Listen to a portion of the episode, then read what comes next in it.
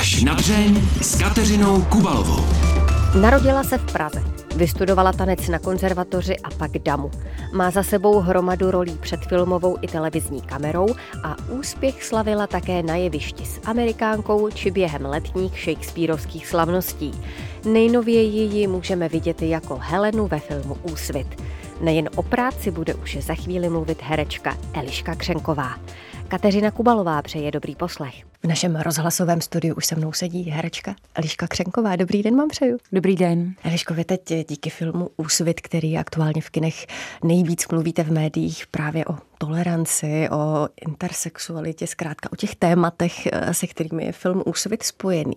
Byla jste nachystaná na to, že se vlastně stanete tak trošku mluvčí téhle té problematiky díky tomu filmu. Všichni si vás s tím teď spojují, všichni se vás na to ptají. No právě, že vůbec nebyla.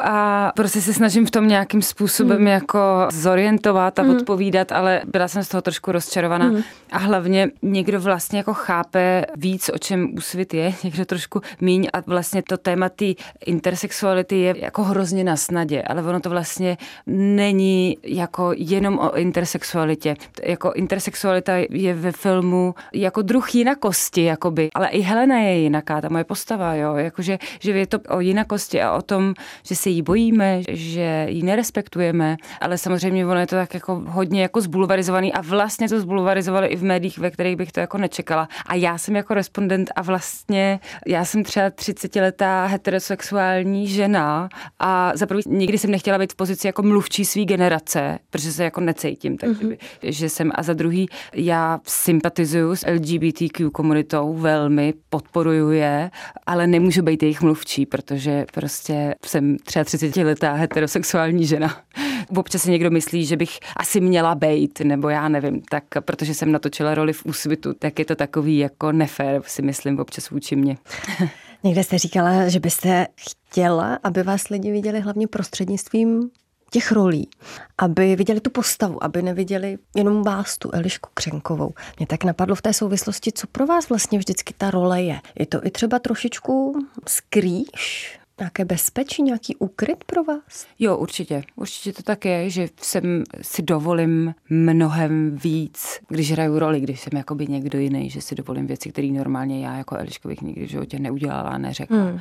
A určitě je to pro mě nějakým způsobem jako pro mě jako výmluva, že vlastně to nejsem já, ale je to někdo jiný, jako celkově. Prostě se opravdu se za těma rolema jako schovávám. Ve chvíli, kdy mám někde mluvit sama za sebe, tak je to pro mě mnohem těžší. Pomáhá to třeba i tak trošku zpětně, že si řeknete, tak když jsem tohle zvládla udělat jako ta a ta v té a té roli, tak třeba by to šlo i v civilu, třeba by mi to pomohlo, třeba bych překročila nějakou tu komfortní zónu. Jo, někdy mi to pomáhá, protože vlastně fakt je ten, že i když si určitýma situacemi nebo emocema procházím vlastně s tou postavou, tak já si jima ale projdu taky. Já jako Eliška, protože ono to moc jako nejde, protože ten nervový systém a emocionální systém si nutně těma situacemi prostě projde taky. I když je to hraný, to ve chvíli, kdy to má být jako realistický, tak nutně to tělo a ta mysl a to si tím prochází taky.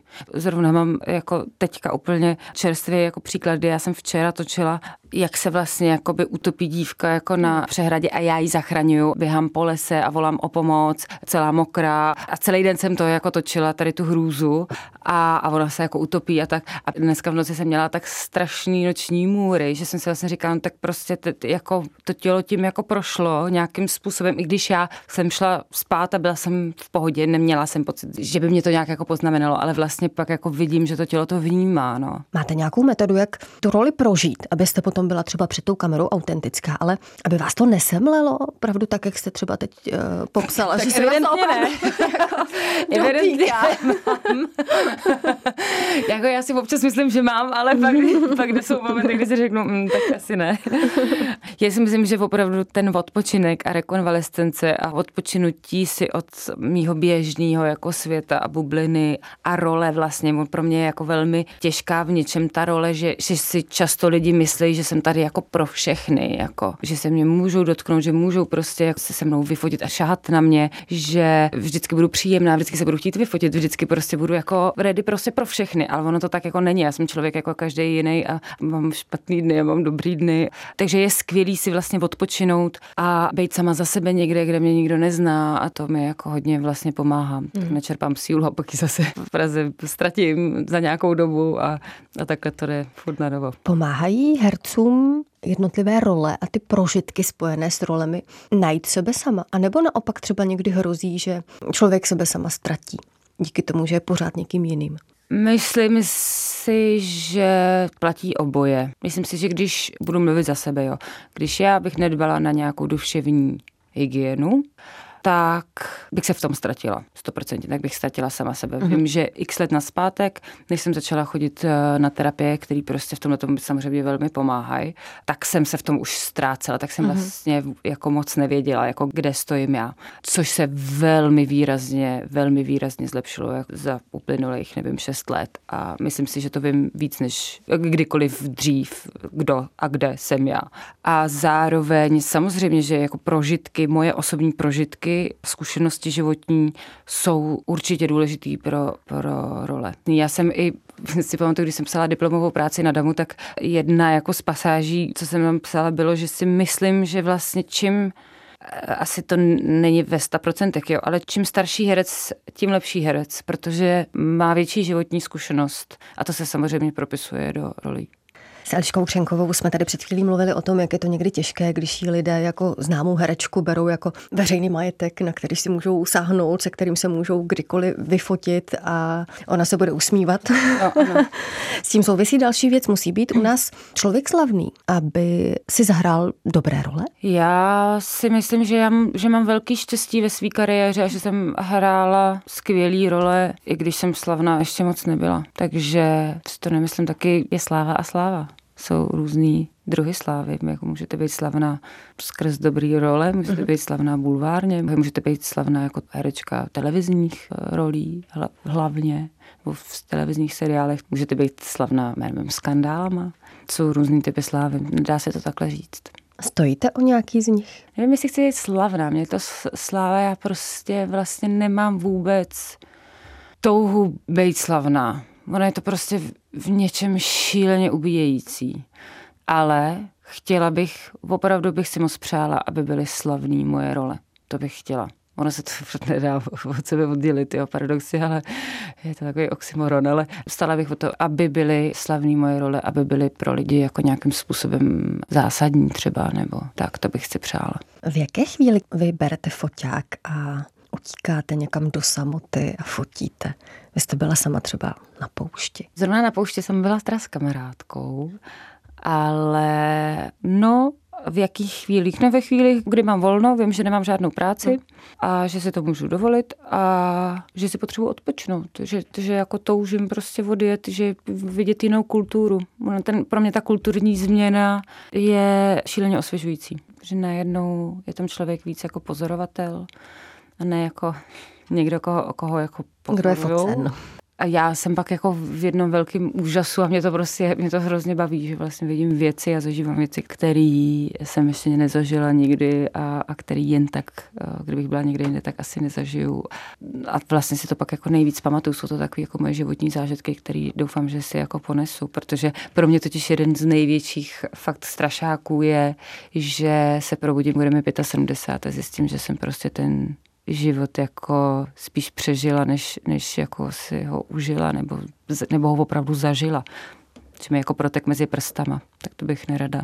Jaká ta fotící cesta hm, vás nejvíc posunula? Určitě teďka, co jsem odjela vlastně loňský podzim, byla jsem tam tři a půl měsíce a byla jsem v jeho východní Asii konkrétně ve Větnamu, v Kambodži, v Laosu a v Tajsku. A tam jste byla tady opravdu sama? Ano, opravdu, tam hmm. jsem byla opravdu, odjela jsem tam opravdu sama s Baťohem.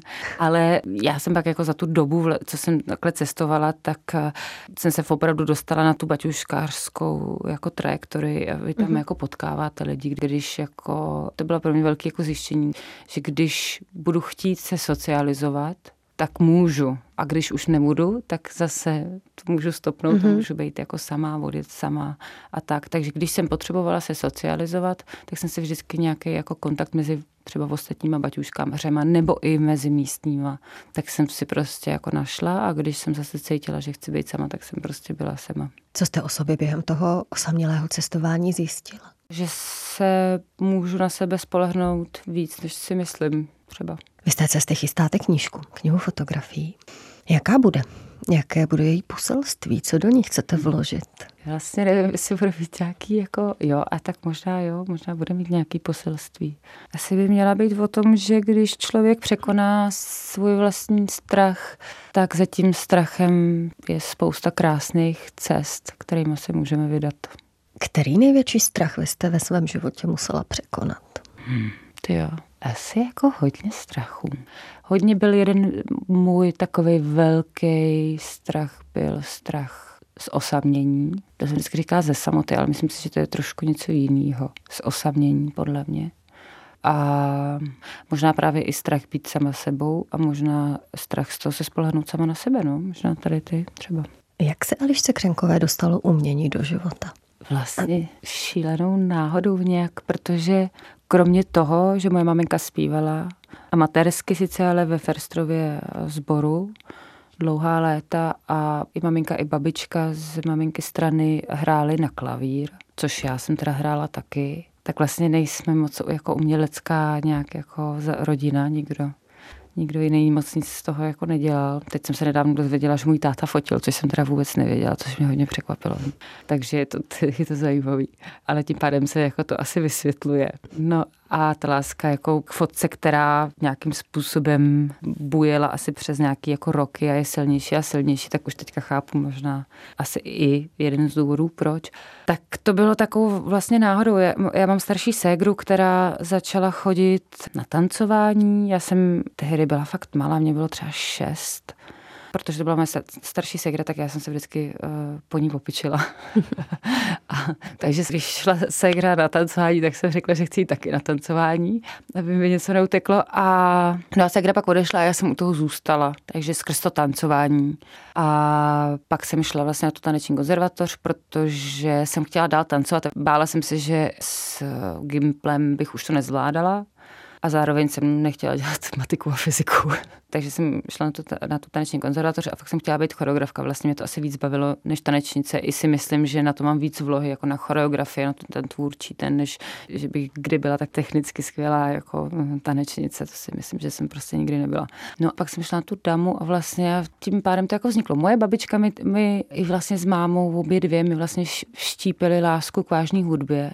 Ale třeba moje segra z toho vůbec nic nepochytila, takže je to jako zajímavý, že já jo, ona ne, protože prostě si myslím, že nám vštěpovali jako stejné věci. Nebo jako, a já si i kvůli tomu to, to tancování taky a tak.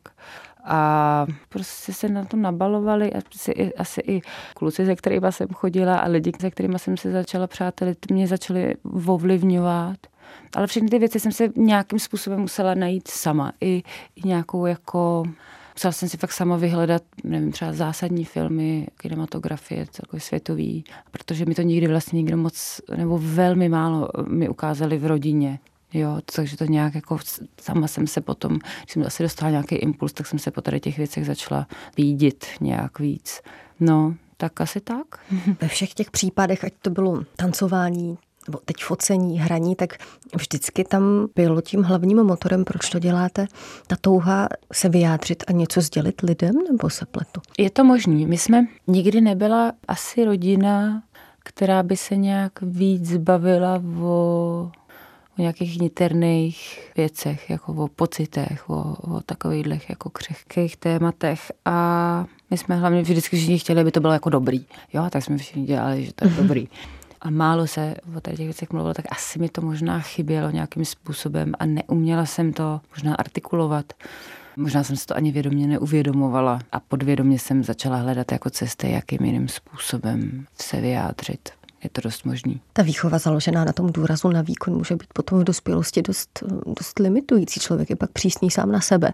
Máte to? Jo, mám, určitě. Je to jedna z věcí, se kterou jako bojuju, no.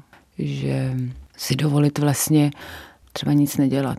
Jo, že mám jako furt pocit, že jsem líná nebo prokrastinuju. Já určitě jako prokrastinuju taky to stoprocentně, ale zároveň si myslím, že je opravdu hodně momentů, kdy prostě neprokrastinuju, kdy jenom potřebuju chvilku jako klid a není na tom vlastně nic vůbec špatného. Takže jo, s tou přísností taky musím to nějakým způsobem jako fakt zpracovávat, pracovat s tím, abych na sebe tak jako netlačila, protože se v tom fakt opravdu nedá potom žít. Že určitě jako v sobě vždycky budu mít perfekcionalismus, jenom doufám, že se to s věkem jako příliš prostě nesklouzne k pedantství. Bych to jako, toho se trošku bojím tak to bych si přála, aby se nestalo. A tak to tam budu mít vždycky. Vlastně si myslím, že se o to nemusím vůbec bát, že já se bojím, že když na sebe nebudu tolik tlačit, tak ty věci pak nebudou tak dobrý a tak jako to. A vlastně si myslím, že, že vždycky už, že už to v sobě mám a že, že vždycky to budu dělat na 100%, ale nemusím, můžu v tom tlaku jako nějakým způsobem ubrat na sebe, že se mi pak bude líp dechat. Herečka Eliška Křenková, která je dnes hostem pořadu až na dření, někde řekla, že věci, které dělá, jí musí bavit. Umíte odmítat role? Umíte říkat ne? Jo, čím dál tím víc. Letos jsem odmítla docela dost trolí. Asi možná nejvíc, co kdy si myslím, tak letos jsem odmítla, protože mě to nějakým způsobem jako nezaujalo. Co musí role mít, abyste ji vzala, abyste se s ní dokázala zžít a vytvořit ji? Musí být zajímavě napsaná, celkově ten scénář musí být nějakým způsobem dobře napsaný. Záleží na tom, co to dělá za produkci, co to dělá za režiséra. Ve chvíli, kdy ten režisér je otevřený tvůrčímu procesu, nějakým jako kolektivnějšímu, tak to je pro mě jako jasný zelený světlo. Ve chvíli, kdy mi řekne, můžeme cokoliv, jako říkej, pojďme se o tom bavit a, a pojďme to jako dotvořit klidně tu postavu hmm. spolu, když je otevřený tady tomu stylu spolupráce, tak to je jako skvělý. Nesmí to být hloupý nějakým způsobem. Jako je to hodně pocitová věc, určitě záleží na spoluhercích, na tady tom klasickém jako scénář, režisér, produkce, spoluherci ta konkrétní role, tohle všechno jako určitě zasahuje a pak je to hodně jako fakt o nějakým pocitu. Asi, asi to ani nedokážu úplně přesně popsat. Buď to musím cítit nebo ne. No. Hmm. Vy jste docela týmový hráč, vy i koučujete herce a podílíte se na tom, aby ten výsledný produkt, ten film třeba, byl opravdu dobrý. No, jsem. Já si myslím, že protože jsem prostě vychovaná z toho tancování, když jsme to tancovali hmm. ve skupině, Dělala jsem to fakt od mala, od těch šesti let a to je prostě týmová práce. Celkově to tancování je týmová práce, protože musíte vědět, co dělá ten druhý. Je to fakt jako, musíte být nacítěný na ty spolutanečníky, to jsou prostě tanec je týmová práce. A myslím si, že i, já jsem studoval alternu na Damu, a to je taky jako plně primárně jako nevychovávají vlastně solisty, ale vychovávají jako pětivadelní spolky a i ten tvůrčí proces je taky jako kolektivní. Takže já jsem v tom fakt vychovaná v té kolektivní uh, práci a jsem velmi ráda, že čím dál tím víc to dokážu jako, nebo přitahuju možná jako lidi, kteří smýšlejí stejně i o té filmové práci a toto jsem fakt ráda, protože si myslím, že tak můžou vznikat lepší a pevnější filmy, projekty. Zkoušela jste si i něco napsat na tělo? Ne, já mám pocit, že neumím psát. Možná je to nějaký jenom nějak, něco, co jsem si nemluvila, ale já si myslím, že neumím moc psát, takže ne. Já jsem nikdy nebyla diagnostikovaná, ale myslím si, že jsem nějaký trošku jako dyslektik a dysgrafik, protože mi třeba přeskakují písmenka a musím se hodně, hodně soustředit, když čtu, že mi skáče pozornost, takže si myslím, že tam mám nějakou takovou, jako, mám s tou grafikou, mám trošku jako problém, no. V šuplíku tedy napsaného nic nemáte, nicméně, jestli se nepletu, tak letos vyšla knížka, do které vy jste alespoň částečně přispěla a jste její ambasadorkou. Vyšla pod hlavičkou Cesty domů a týká se sebevražd. Mm-hmm což je téma, které do vašeho života taky vstoupilo. Jak moc vás ovlivnilo? No tak to takovýhle blízký setkání se, se smrtí, která nějakým způsobem není jako přirozená, čím myslím to, že jakoby umírají nějakým způsobem generace, které jsou jako na řadě, prarodiče, praprarodiče a vždycky je to v srdce rvoucí, vždycky je to jako smutý, ale nějakým způsobem si člověk řekne, tak je to jako život, čeká nás to všechny. Ale když se člověk setká s takovouhle smrtí, no tak eh, to samozřejmě změní celý život. Celý pohled eh, na okolní svět, na, na sebe samu, to rozhodně prostě jo. No. Jak je to dlouho vlastně, co se to stalo? No, tak to odešel váš eh, blízký přítel. Partner. Tak. Pět let, takže už je to docela dlouho. Mm. Dokázalo těch pět let vyléčit tu ránu, která ve vás určitě byla asi. To není rána, která se úplně kompletně vyléčí, tam vždycky budete mít jezvu, nebo vždycky tam bude místo, nějaký jako prázdný místo, jenom se s tím naučíte žít a stane se to jako součást vašeho života, ale není to tak, nemyslím si, že by mě to nějakým způsobem ovlivňovalo od normálního hmm. života, jo, jakože to se nemyslím. Spíš mám prostě jako o nějakou životní zkušenost navíc, kterou má mraky lidí, ale ne všichni. Myslím si, že vlastně v závěru mě to ovlivnilo jenom pozitivně. Ale k tomu pozitivnímu, co mi potom zbylo, jsem se musela hodně prokousat a prokousat velkou bolestí ale ne nadarmo se říká, že jenom, jenom no, jak tady ta velká bolest jako člověka posouvá, nebo ty špatné věci, že člověka jako posouvají. Takže asi to tak jako do nějaký míry je, ale samozřejmě by to člověk jako nejradši vyměnil. Jo? Já kdybych, kdybych to mohla vrátit zpátky, tak tady svůj super pozitivní zkušenost jako za ten život jako vyměním, vyměním na tisíc procent. Takže, ale když už se něco takového stane, tak je lepší se s tím nějak smířit vnitřně, když se to takhle, to zní teda hrozně easy, jo. Ale žít dál, no, tak uh, já jako nechci, aby mi, jak už jsem jednou řekla, já chci svůj život žít a nepřežívat. Díváte se teď po tom, co se stalo jinak, třeba právě na život a na smrt? No určitě tak to, to je to blízké setkání se smrtí mě velmi probudilo.